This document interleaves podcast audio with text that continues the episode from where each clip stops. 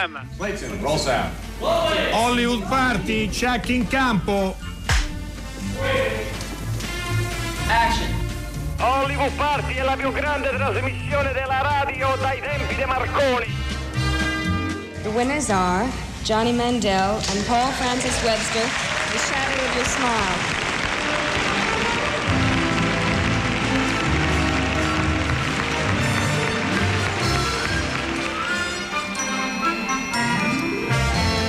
Buonasera a tutti, benvenuti a una nuova puntata di Hollywood Party. Io sono Enrico Magrelli e naturalmente anche questa settimana, come la scorsa, eh, la, la, ditta che porta avanti e che vi accompagna nel mondo del cinema è formata appunto da chi vi sta parlando e da Steve della casa. Ciao Steve, come stai?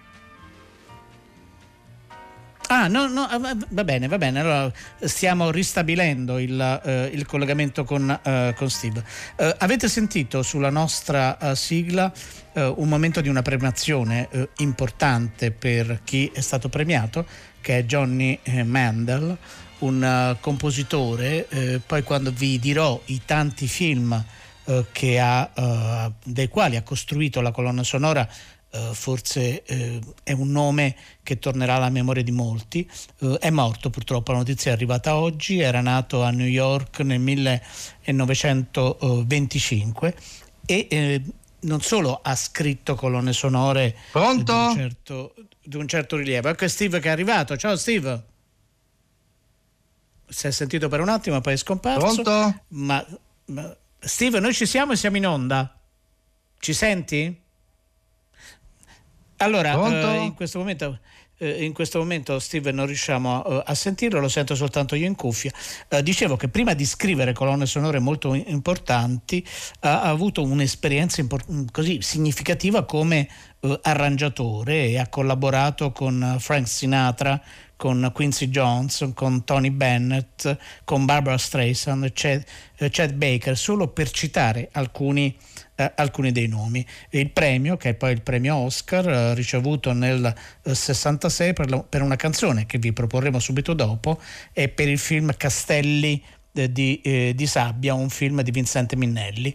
Um, però appunto ne, ne, parliamo, ne, parliamo, tra un po' perché poi c'è un altro lutto eh, purtroppo oh, doloroso. Volevo darvi un po' di notizie. Um, il Festival del Sundance, il festival fondato da Rob Redford che si svolgerà il prossimo uh, gennaio, uh, vista la situazione della pandemia che negli Stati Uniti eh, purtroppo è ancora molto acuta e non dà segni di, eh, di cedimenti, sta immaginando una versione anfibia, chiamiamola così, ehm, nel senso che una parte dei film andranno online e alcuni dei film verranno presentati in una rete eh, di sale in tutti gli Stati Uniti, soprattutto sale indipendenti, dovrebbero essere almeno, almeno 20. Poi naturalmente se la situazione cambierà, la versione online e la versione, almeno una parte del programma in sala, eh, vedrà comunque sempre Park City come, eh, come centro, eh, sperando che tutto poi vada nel modo, nel modo migliore. Arriva invece una notizia che credo farà molto felici eh, i, i, tanti ammiratori di Pedro Almodovar, perché Pedro Almodovar non solo ha finito di scrivere una sua versione della voce eh, umana e l'interprete dovrebbe essere Tilda, Tilda Swinton, ma c'è l'annuncio del, di un altro film, le riprese cominceranno soltanto nel 2021 e per questo film si ricostituisce una coppia molto collaudata e il titolo, la coppia collaudata è quella con Penelope Cruz e eh, il titolo dà poi idea di qualcosa, di un tema, di una uh, figura, di un, di un archetipo uh, intorno al quale Pedro Almodovar ha lavorato per tanti anni, proprio perché il titolo si chiamerà Madres Parallelas, quindi madri uh, parallele e quindi vedremo che cosa, che cosa ne verrà fuori e però una notizia naturalmente che ci, nel 2021 un buon film sicuramente lo vedremo e sarà quello di Pedro uh, Almodovar. Dicevo che c'è un altro lutto, oltre a quello di Johnny Mandel, um, è morto nella notte di, eh, di, lunedì, la notizia è arrivata soltanto nel, nel, primo pomeriggio, una figura davvero importante per eh, lo spettacolo americano che è Carl Reiner.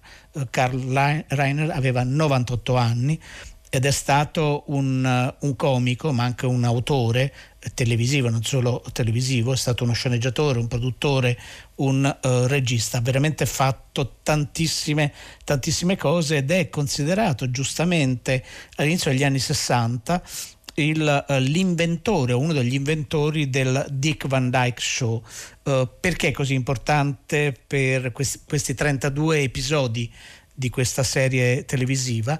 Perché nella sala di scrittura, come, come si dice, nel gruppo dei collaboratori c'erano tanti nomi eh, importanti. Ve ne faccio eh, solo tre. Woody Allen, Neil Simon e Mel Brooks. Eh, con Mel Brooks proprio da allora nasce un rapporto eh, d'amicizia così intenso eh, che anche le ultime foto molto recenti in cui indossavano la maglietta con la quale gli afroamericani stanno protestando rispetto a quello che purtroppo è accaduto negli Stati Uniti nelle ultime eh, settimane eh, ed erano ancora insieme, tener, teneramente eh, insieme. Ovviamente eh, stanno arrivando tantissime dichiarazioni dagli Stati Uniti proprio sul ruolo e sul peso di questa che veniva giustamente, questa figura veniva considerata una leggenda della, uh, della comicità.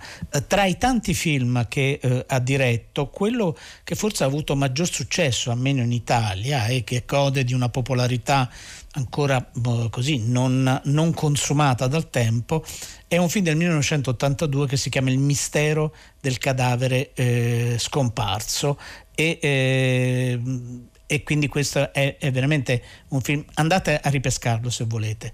Eh, vale la pena poi segnalare che l'abbiamo visto come attore in tutta quella che è la, eh, così, la, la tetralogia uh, o, la, o, la, trilogia di Steven Soderbergh, Oceans 12, Oceans 11 e 13, ed era, uno, era il più anziano naturalmente della compagine di grandi eh, rapinatori, tanto che poi nella versione femminile Oceans 8 lo troviamo ancora una volta. Noi per salutarlo abbiamo scelto un piccolo film che in italiano si chiama uh, Piccolo ma importante perché ha segnato poi il, il, debu- il, il debutto, il consolidamento di una carriera che è quella poi di Steve Martin e ascoltiamo insieme proprio una clip dallo straccione. Sei così bella e così in pace. Sembri proprio un cadavere. Ascoltami, ti devo dire una cosa che è sempre stata difficile per me da dire. Che calza calzi galeazzo quando incalzi con sollazzo un cane pazzo. La prima volta che riesco a dire tutta la frase senza sbagliare. Sei tu che mi hai dato questa forza. Lo so che ci conosciamo solo da quattro settimane e tre giorni. Ma a me sembrano nove settimane e cinque giorni. Perché il primo giorno sembrava sette giorni. Il secondo giorno sembrava cinque giorni. Il terzo giorno di nuovo una settimana. Il quarto giorno circa otto giorni. Invece il quinto giorno sei andata da tua madre e quello è rimasto solo un giorno. Sei tornata poi. E allora il sesto giorno, quando ci siamo incontrati la sera, Lì per lì sembrava quasi due giorni, che data l'ora contavano come due e un pezzo del giorno seguente, il quale giorno è sembrato quattro giorni, per cui alla fine del sesto giorno, e saltando il settimo giorno, la somma totale era cinque giorni. E il sesto giorno sembrava un mese e mezzo. È tutto scritto, per cui domani, se vuoi, te lo puoi anche studiare. Comunque, ho deciso che domani, al momento opportuno, ti chiederò di sposarmi. Se sei d'accordo con me, non dire più niente. Mi hai reso così felice. The shadow of your smile.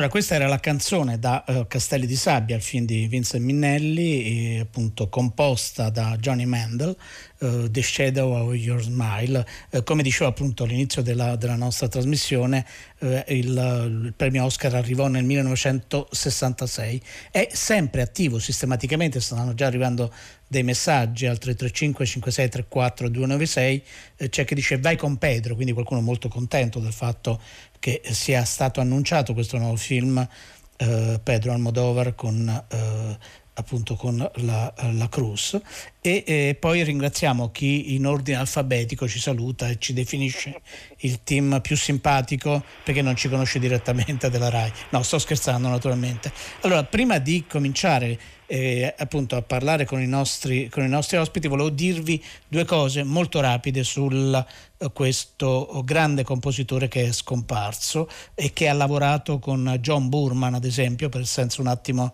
di tregua.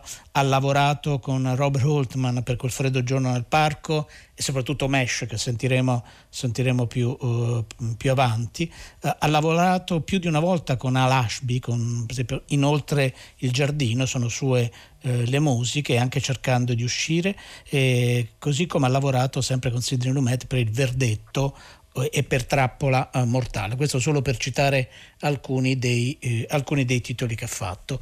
Ora eh, abbiamo con noi, e li salutiamo, gli diamo il bentornati e benvenuti, eh, Carlo Interman. Eh, ciao Carlo. Ciao Enrico, buonasera. E Gerardo Panichi. Ciao Gerardo. Ciao Enrico. Allora, la cosa, siamo veramente molto contenti no, di avervi con, con noi perché parliamo di un film che è pronto, quasi pronto mi pare di capire. Ditemi voi a che punto il progetto, a che stato d'avanzamento ha il progetto? Stiamo chiudendo la post-produzione, manca poco, stiamo, stiamo chiudendo il film. Allora, il film si chiama The Book of Vision ed è eh, un film che eh, non solo vede il Citrullo International, perché questo è il nome della società, chi ci segue da anni eh, sa eh, chi siete, proprio perché siete, siete venuti a trovarci eh, tantissime, eh, tantissime, volte, sempre con grande eh, piacere da parte nostra, ma perché dietro questo film, accanto, poi adesso ce lo racconterete voi, eh, c'è un produttore esecutivo di una certa esperienza, chiamiamolo così, anche di un certo peso come grande autore del cinema contemporaneo che è Terence Malik. Eh, cominciamo però eh, a raccontare, anche perché veramente noi ne sappiamo eh, abbastanza poco, eh, facciamo una cosa proprio basica eh, se volete. Raccontiamo ai nostri ascoltatori che cosa racconta il film. Eh, chi lo fa? Carlo, Gerardo? Decidete ma, voi. Ma lo fa, lo fa Carlo che, che è il regista Carlo. del film. Anche. Perfetto, Carlo allora. Allora, il, il, il, film è un viaggio della protagonista a ritroso nel tempo e, ed è una riflessione sul, sul, corpo e sulla medicina, sulla medicina moderna e la, la medicina antica. E quindi si, si, nutre a specchio di due epoche, un'epoca contemporanea e un, un medico del Settecento. E attraverso le sue ricerche le due storie si, si intrecciano attraverso le ricerche della protagonista. Eh, che detto così mi sembra molto affascinante, quindi sono due epoche, un passaggio del tempo, eh, c'è la medicina, il cuore della medicina. Adesso faccio un tentativo. Uh, Steve della casa, sei con noi? Adesso ci sono. Oh, che stato- meraviglia, ciao, È stato ciao, un Steve. momento difficile, Eh, ma succede. come scrive, per fortuna come scrive Calogero al 335 56 34 296, il dottor Magrelli gestisce gli imprevisti meglio di Pippo Baudo a Sanremo. Complimenti, è proprio vero. Grazie, grazie. Enrico Magrelli. Beh, eh, carissimo Steve, infatti io ti ho chiamato, ero convinto all'inizio. Vabbè, eh, l'abbiamo spiegata, a volte ci sono problemi tecnici e questo, Eh, eh, sì. questo accade. Perché lo Ehm, smart working che tutti teorizzano in realtà è una puzzonata. Non sempre smart. È poco, poco smart, sì. Invece è Poco, molto poco- smart questo progetto di Citrullo che mi sembra molto interessante. Eh, sentiamo un po' cosa, cos'altro hanno da raccontarci. Sì, no, no, no, infatti. La cosa, la cosa che vedevo è, eh, e magari possiamo coinvolgere anche Gerardo Panichi a questo punto, eh, i Citrullo e Terence Malick è una storia eh, lunghissima, no? Questo possiamo forse ricapitolarla per tutti, eh, per tutti Sì, quelli che non, no. non lo Sì, sapessero. Eh, Guarda, Gerardo, allora vogliamo sì. provare a raccontare eh, che non è un caso che poi Terence Malick è con voi come produttore esecutivo, No. perché lo, lo state perseguitando da anni in realtà. Lo stiamo perseguitando da anni, sì, esatto. Ancora per fortuna non, non- non- non eh, si è rotto di noi, diciamo, insomma, è ancora un, c'è un buon rapporto. Guarda, come dici tu, è, è un rapporto che è nato da, da anni perché abbiamo, la, la prima nostra produzione fu proprio un documentario su Terence Malik eh, eh, che facemmo tanti anni fa.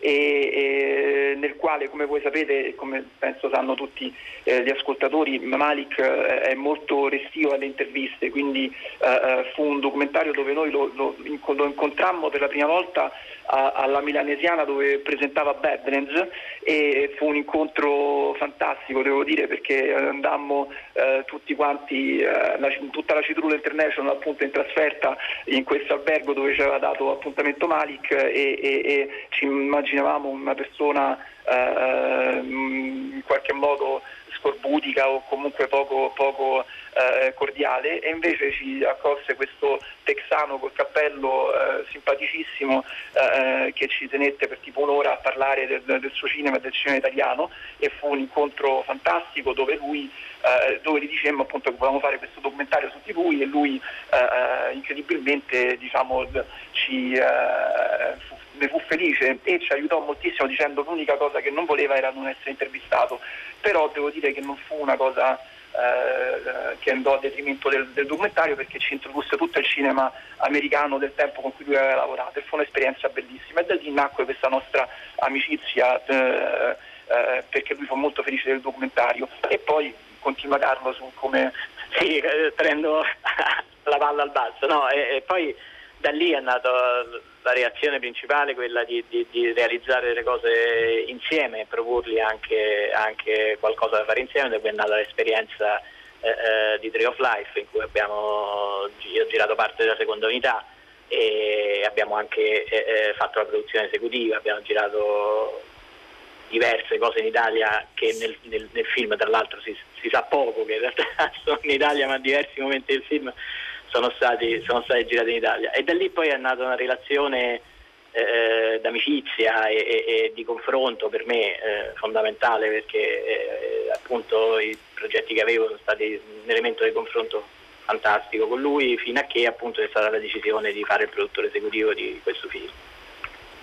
Vogliamo ascoltare proprio una clip audio, eh, è in originale, naturalmente non abbiamo ancora parlato del cast, è un cast importante, però poi ce lo, ce lo racconterete. Ascoltiamo, ascoltiamo la clip e poi Carlo Interman o Gerardo Panichi eh, ci racconta a che punto siamo del film, che scena, che scena ha, al di là di quello che eh, gli interpreti dicono.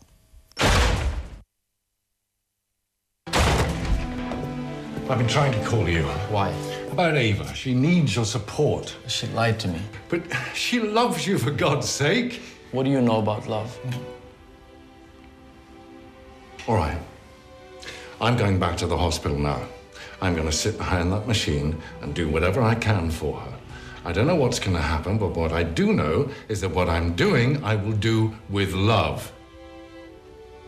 Now, you can sit here feeling sorry for yourself, or you can play your part and share in the kind of love that's offered maybe once in a lifetime. If you're lucky.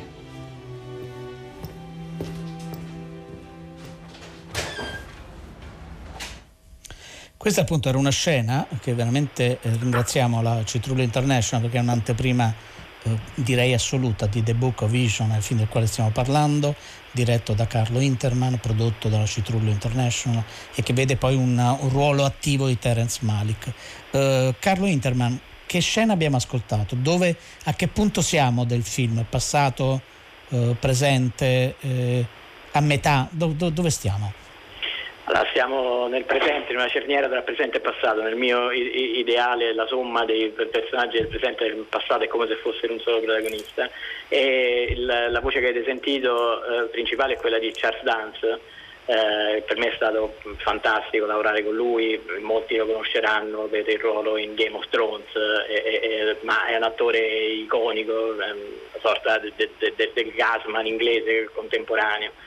E dall'altra parte invece ha- ha- ha- c'è Sverrir Gudnason che è l'attore che, che ha interpretato Borg in Borg vs. McEnroe e poi ha, fatto Millennium così è qua e, e devo dire è stata ed è una scena appunto che, che- che- sta verso la fine del film in cui sostanzialmente appunto questo personaggio contemporaneo questo personaggio Carlo, eh, dovresti parlare con la voce un po' più, un po' più alta perché si, Sì. si è molto abbassato. Mi, mi sentite voce, meglio? Mi Sì, ora ti meglio? sentiamo benissimo. Sì. E, come dicevo appunto il personaggio interpretato, di Charles interpretato da Charles Dance nella parte contemporanea eh, eh, eh, rimette un po' sull'attenti, c'ha questo, questo ruolo di riportare all'ordine eh, eh, questo, questo- questo- giovane ragazzo. Devo dire che è stato eh, interessante proprio perché è stata la, la- la prima scena interpretata da Charles Dance e quando ho chiesto a Sverrir qual era stata la sua sensazione, era la prima volta che recitava una scena insieme, ha detto che è stato come ricevere un tir addosso perché l'irruenza di Charles Dance è, qualcosa di eccezionale perché veramente è un attore con una tempra incredibile. No, tra l'altro è un grande attore, giustamente tu hai fatto un, riferimento per dare un'idea, molti dei nostri ascoltatori lo conosceranno no? a Gasman, perché poi è un attore che continua a lavorare molto anche in teatro no? e ha un livello eh, davvero, eh, davvero altissimo. Eh, scusa, faccio- scusa, solo, Prego, solo prego. rispetto a questo, eh, eh, Charles eh, ha- fatto 15 anni di Royal Shakespeare Company, essendo uno dei- dei- dei- degli attori di punta de- della compagnia, quindi c'ha una formazione teatrale straordinaria. Eh, eh, Carlo, ci dici anche gli altri interpreti, poi chiedo una cosa a Gerardo Panichi. Alt- gli altri interpreti sono Lotte Verbeck, eh, che è un'attrice che me piace molto, è una delle protagoniste di Outlander, è stata scelta proprio perché in Outlander c'è questo salto da- ne- in eh, diverse epoche, aveva fatto poi Not in Personal, un film con il quale aveva vinto a Locarno come migliore attrice. Poi c'è un'attrice che a me piace moltissimo che è Isolda di Schauk, che è la Margarete del Faust di Sakurov, eh, che poi è stata Lucrezia Borgia. Filippo Nigro, che è stato straordinario all'interno, all'interno del- di questo cast, perché la sfida è stata un po' eh, eh, eh, tenere insieme, per, per- per noi è un po' una summa, perché il film, la- anche la produzione, perché i collaboratori principali sono stati gli stessi che hanno lavorato con Terence Malick e The Tree of Life, quindi il, direttore della fotografia, lo scenografo che è anche lo scenografo di gran parte dei film di Paul Thomas Anderson. Eh, quindi sostanzialmente è- è stato veramente l'approdo di, di- di anni di lavoro, come voi sapete, tra l'altro. Certo, no, no, poi da quello che ci dici eh, è un cast and credit, come si dice, davvero da serie, da serie A.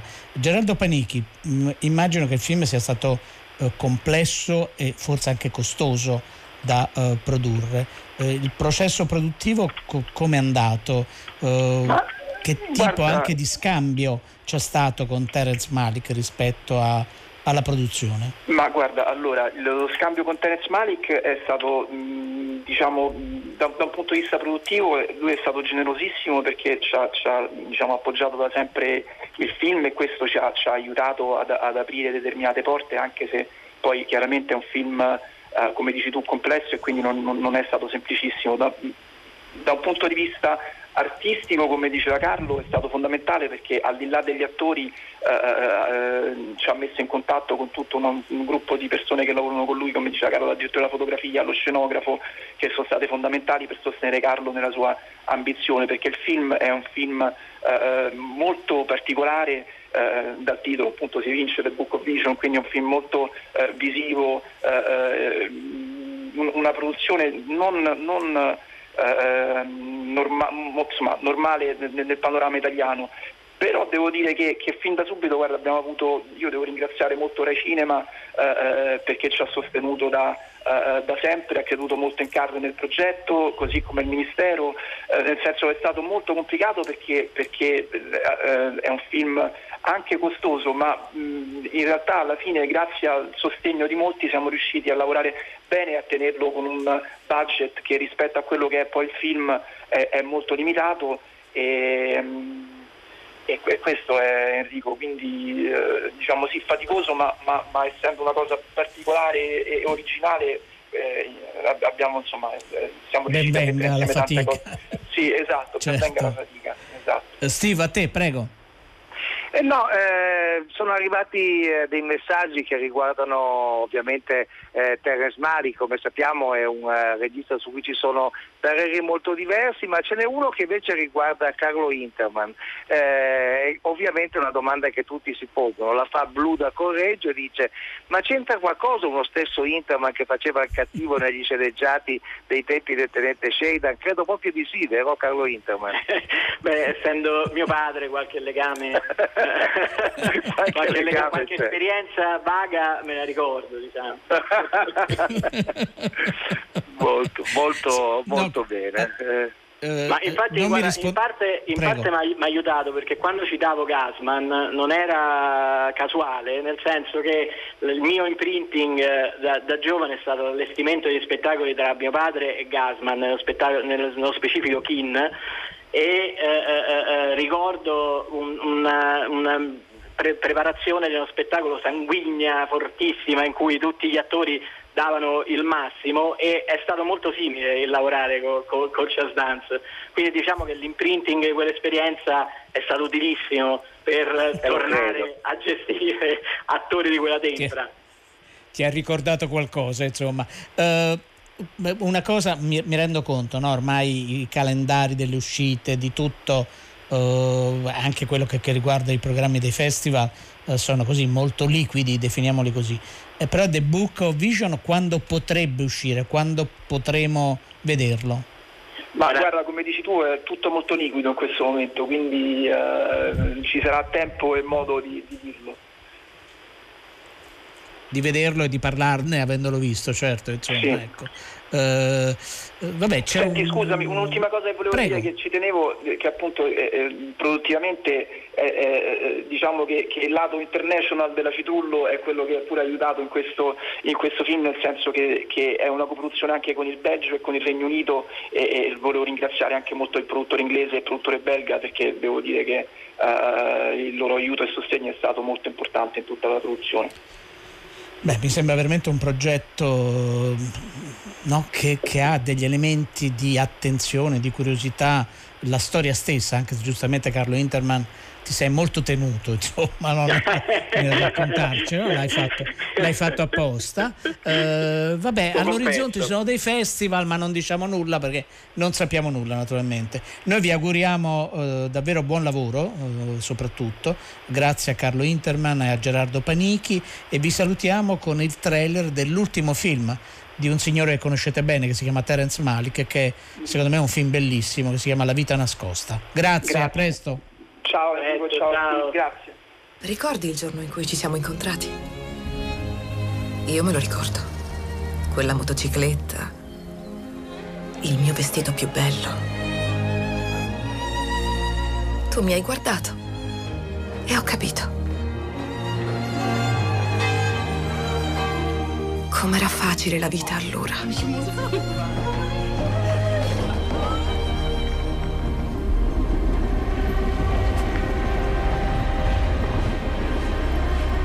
Cos'è successo al nostro paese? Uccidiamo persone innocenti. Saccheggiamo altre nazioni e vessiamo i deboli. Se i nostri capi, se sono malvagi, cosa bisogna fare? Hai un dovere verso la patria. È la Chiesa a dirtelo. Non puoi dire no alla tua razza, al tuo paese. Tu sei un traditore.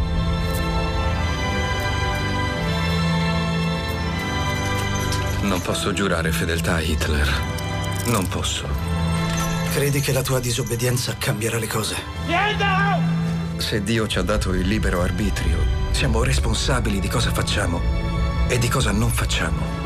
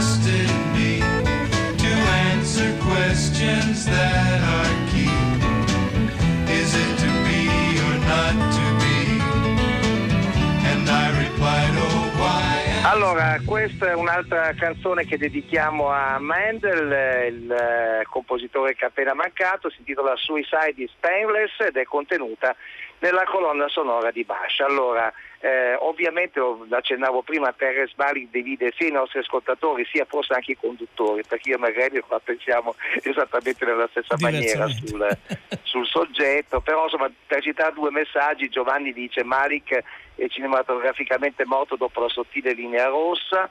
E invece Franca dice adoro Malik ma nel mio entourage sono l'unica, ho visto The Trio Life molte volte. Invece credo che saremo tutti d'accordo sul dire che eh, una certa attrice che si chiama Anna Proclemer ma che ha avuto anche altri nomi nel corso della sua lunga carriera teatrale, cinematografica, televisiva, eh, sia un'attrice veramente che ha saputo fare e proporre delle cose straordinarie, un vero nome eh, di grande importanza nel mondo del- dello spettacolo italiano. Eh, a lei Franco Dell'Iguanti, che eh, conosciamo già per un bel documentario sulla Cinecittà che c'era una volta eh, sul, sul lago di Garda, eh, dove si giravano i film di pirati, a lei ha dedicato un, eh, un documentario che si intitola La tigre di carte. Io credo che Franco Dell'Iguanti sia eh, dalle, dalle nostre parti collegato con, eh, con noi, è sempre un piacere averlo. Franco Dell'Iguanti ci sei? Sì, eccomi, buonasera, buonasera a chi ci sta ascoltando. Ciao, ciao, ciao. Ecco, ciao. devi parlare il più possibile vicino al, al microfono in maniera che ti si possa sentire bene. Comunque, insomma, eh, la nostra Anna Proclemer ha incominciato a fare il cinema giovanissima, aveva anche un altro soprannome, e ha incominciato a fare il cinema niente meno che con un signore che si chiama Raffaello Matarazzo in un film divertentissimo che si chiamava il eh, birichino di, eh, di papà e poi ha fatto cose molto, molto diverse. Cosa ti Quindi, interessato in modo particolare in lei, Franco Degli Guanti? E stavo dicendo che il nome di Anna Maria Vivaldi era il nome di origine di, di Anna Proclemer. Certo, cioè, no, infatti appunto ed è conosciuta anche con, eh, con, eh, quel nome. Eh, allora, di- La Tigre di, di Carta è un, un viaggio intorno a- alla carriera e anche alla personalità di Anna Proclemer eh, che ovviamente dà uno spazio molto consistente, gran parte dello spazio alla sua attività eh, teatrale. Eh, Franco Degli Guanti, perché hai scelto proprio questo titolo, La Tigre di Carta?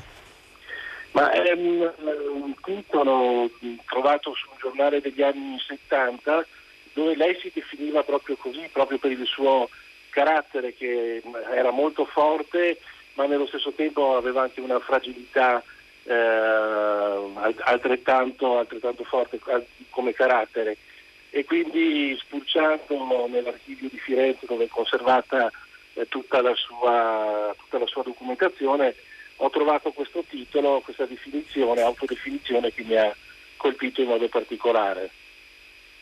No, infatti che poi è una definizione che le, eh, che le somiglia, no? poi ci sono alcuni aneddoti che eh, alcuni della- dei- dei- delle tante persone che tu hai incontrato e hai intervistato, in cui sicuramente era un carattere da tigre molto decisa, molto, molto forte, eh, capace anche di intimorire no? I, suoi, eh, i, così, i suoi compagni di lavoro. No? C'è Zanetti a un certo punto che racconta del suo debutto accanto a lei in cui deve sostituire il vero attore, cioè il vero attore, l'attore che quel giorno non poteva eh, recitare ed era davvero molto... Ha avuto un eh, impatto così, molto forte quella sera, sì. Eh, sì, perché se, se- se non ricordo male Franco Degli Guanti eh, a un certo punto la Proclemer alla fine della, eh, della scena, quando erano ovviamente nelle quinte, eh, appunto gli disse che toccava troppo la scenografia con il rischio Scenografia, sì. di farla, Certo. di farla ballare e di, e di farla, farla venire giù.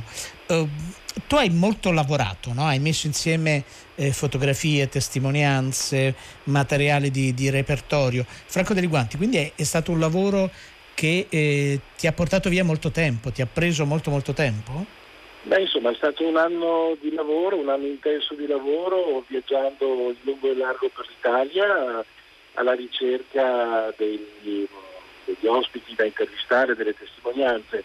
Ma devo dire che è stato anche un piacere perché quando così telefonavano i vari attori, alle varie attrici, agli amici di Anna Proclemer, chiedendo loro la disponibilità per un'intervista da sentire in questo documentario, eh, tutti si sono messi a disposizione eh, molto volentieri perché tutti volevano portare un loro ricordo, un loro episodio di questa, di questa grande attrice. Quindi devo dire che è stato davvero eh, piacevole realizzare questo documentario. L'ho portato in Sicilia da, da Giancarlo Zanetti ad esempio, a Genova, Milano, Roma. Eh, ho girato parecchio l'Italia per, per un anno intero per intervistare le persone che sono inserite in scaletta. E i Eh, messaggi che arrivano, Prego, del- i messaggi che arrivano Franco degli Guanti sono eh, nella stessa linea di quello che tu dici, una regina, eh, dice Giovanni da Marsala, e poi Vitaliano Brancati ancora ancora perché era un siciliano anomalo, ma tenere testa ad Albertazzi per così tanti anni, insomma. Eh, certo. e, anche, e anche Susi dice, l'ho vista eh, nella lupa di Verga Enna, la sua ultima rappresentazione teatrale era anziana, ma era perfetta. Noi abbiamo un brano che abbiamo preso dalle, dalle teche della RAI eh, che ci dice qualcosa sul personaggio di eh, Anna Proclemer. Ascoltiamolo. Subito mi appiccicarono l'etichetta dell'attrice intellettuale, forse perché in quel tempo il nostro teatro era abbastanza provinciale, abbastanza ignorante, per cui bastava che uno avesse letto qualche libro e sapesse un paio di lingue, per cui era così un, eh, un mostro della cultura e non era il mio caso, però questa etichetta mi è rimasta addosso. E, io stessa in un certo senso l'ho un po' alimentata perché nei primi tempi ho fatto un po' l'attrice d'élite e poi ho capito che, che basta, con l'attrice di élite bisognava tagliare. Perché se ci pensi bene, perché facciamo il teatro noi, scusa? Per parlare a più gente possibile, no? Per eh, comunicare eh, quello che proviamo, quello che ci emoziona, quello che ci interessa. E allora perché, perché questo abbraccio sia veramente più amoroso, più profondo, più vasto possibile, bisogna cercare di parlare a un pubblico di ogni genere, di ogni categoria. E così smisi di fare l'attrice preziosa e mi misi a fare l'attrice sul serio. Allora, questo era un, appunto un momento uh, di repertorio, a, a parte le, le, tante interviste originali fatte da Franco Degli Guanti, eh, che è l'autore, il regista del, eh, di questo documentario del quale vi stiamo parlando, La tigre di carta, Anna Proclemer tra successi e eh, fragilità. Eh, naturalmente, eh, Franco no, Degli Guanti non hai trascurato, anche se è molto circoscritta, no? la, la carriera cinematografica, chiamiamolo così, l'attività cinematografica di Anna Proclemer e giustamente tu cominci proprio con eh, l'ultimo film molto importante per lei, eh, che è un film del 2012, magnifica presenza di Ferzan Ozpetek e hai intervistato anche Ferzan e quello che racconta Ferzan, Franco, è davvero eh, singolare, no? Eh, è entrato così tanto in confidenza con Anna Proclemer, tanto che Anna Proclemer le ha anche confessato delle cose eh, che poi eh, Ferzan ha condiviso con te e quindi poi ha condiviso anche con, eh, con, noi. Ma al di là di quello che hai montato, che ricordo hai dell'incontro con Ferzan Ozpetek che ti ha parlato di Anna Proclemer? Beh, mm, anche con Ferzan Ozpetek è stato davvero eh, facilissimo mettersi in contatto e, e, e avere un appuntamento per questa intervista. Eh, l'ho trovato davvero molto, molto convinto di quello che diceva, eh, con molto affetto, perché tra i due, insomma, tra lui e Anna Proclemer, eh, non c'è stato solo un rapporto di lavoro, ma è nata un'amicizia eh, vera che si è protratta avanti insomma, fino, fino, alla fine. Quindi insomma, davvero Ferrer Ozpetek era, era, commosso nel, nel, nel ricordare questa, eh, questa, amicizia, questo legame con, con Anna Proclemer. Eh, Franco Deli Guanti, sentiamo proprio eh, la parte del tuo lavoro, La tigre di carta, ricordiamo il titolo, in cui appunto c'è magnifica presenza e questa, eh, e questa collaborazione con Ferzan, ah, collaborazione amicizia con Ferzan Ozpetek. Di che si tratta? Sarebbe mh, mm, da parte de, della, della, della sua compagnia, la compagnia Apollonio. Finzione, finzione. Ma cosa dice? Lei sul set era con me, mi diceva delle cose, diceva che, eh, che io avevo un'abilità di tirar fuori eh, le sue, eh, abili- le sue eh, i suoi sentimenti, il suo modo di recitare in un modo particolare. Per fortuna è arrivato il film di Ospetek, veramente è stata una delle cose che mm, non tanto dal punto di vista artistico, diciamo, ma dal punto di vista proprio di rapporto, di, eh, di carriera, di sentirsi ancora importante. Questo le ha fatto molto bene.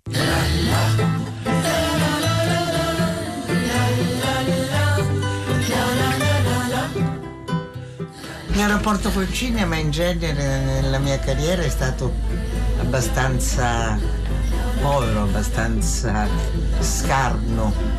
Un po' perché forse amavo più il teatro e non mi andava. Mi ringraziava in continuazione perché dice che lei aveva avuto tanti complimenti per il film. Il film mio che non, è, non andò molto bene di incassi, di cose, però lei ha avuto tanti tanti tanti elogi, questo sono molto felice.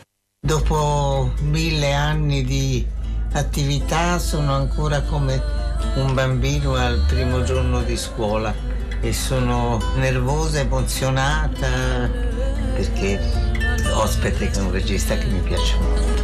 Ha un grandissimo amore per gli attori, proprio gli piace l'attore incazzata, cattiva così e poi ti rendi conto Guarda anche lui come fosse un insetto con la cattiveria.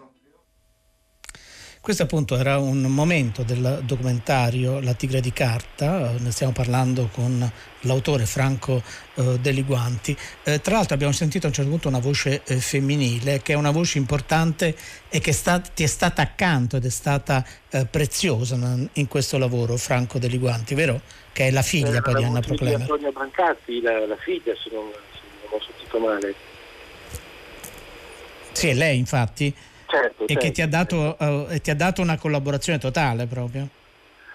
Sì, è stata disponibilissima mh, proprio perché innanzitutto mi ha messo a disposizione eh, l'archivio che si trova presso l'Istituto Universitario di, di Firenze, dove lì ho to- potuto trovare davvero di tutto e di più su Anna Proclemer, articoli, foto, ritagli, spezzoni eh, di, di- di commedie, quindi davvero Antonia è stata davvero molto, molto disponibile e penso anche contenta di questo ricordo di sua mamma perché eh, io questo documentario l'ho re- realizzato nel 2018, quindi erano passati cinque anni dalla morte di Anna Proclemer e Trento, che era, che era stata la sua città natale, non aveva ancora fatto assolutamente niente per ricordarla. E quindi grazie a questa iniziativa del documentario anche l'amministrazione comunale si è mossa e ha dedicato uno spazio del teatro sociale intitolandolo Anna Proclemer e abbiamo organizzato insomma, un evento di, di- di una giornata eh, proprio dedicato a, a questa grande attrice trentina, insomma sicuramente la, la più grande del Trentino, ma si fa presto a dire è la più grande d'Italia, insomma la più grande attrice del Novecento italiano. che è quello che scrive anche Luciano al 335 5634 296 da sempre in Italia si scrive teatro e si legge Proclemer è una, una sintesi credo molto efficiente per eh, un documentario su una grande attrice credo che ci sia la sigla dubbio. sottofondo È la nostra male. sigla, quindi saluti. No, senti benissimo, salutiamo Franco Deliguanti, grazie di essere stato con noi. Grazie, Franco. eh, di Grazie carta. Grazie. Grazie. Ciao. ciao. Buon lavoro, veramente buon lavoro. Questa è la nostra sigla di questa eh, puntata un po' sofferta tecnicamente, ecco, definiamo- Ah, sì, sì. definiamola così.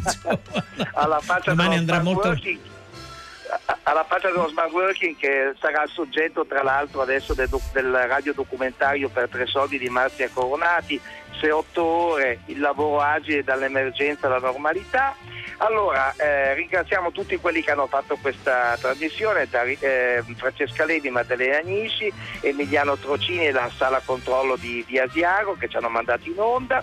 Alessandro Boschi, Erika Favaro eh, e Riccardo Amorese sono stati la nostra Arcadia. Come ospiti avevamo Carlo Interman, Gerardo, Gerardo Panichi e Fra- Franco Dell'Iguanti eh, vi segnaliamo per il cinema alla radio, i grandi del cinema alla radio, il Cassavetes raccontato da Dario Zonta e posso dirvi veramente oggi senza tema di smentita che se non c'era Enrico Magrelli facevamo una gran Vabbè. brutta fine. Eh, no, eh, vabbè, no, no, eh, caro Steve della casa, non è colpa tua. Ho- ho- Ogni tanto la tecnica ci tradisce. Domani sarà, sarà magnifico. Passate una buona serata. Sarà, sarà fantastico.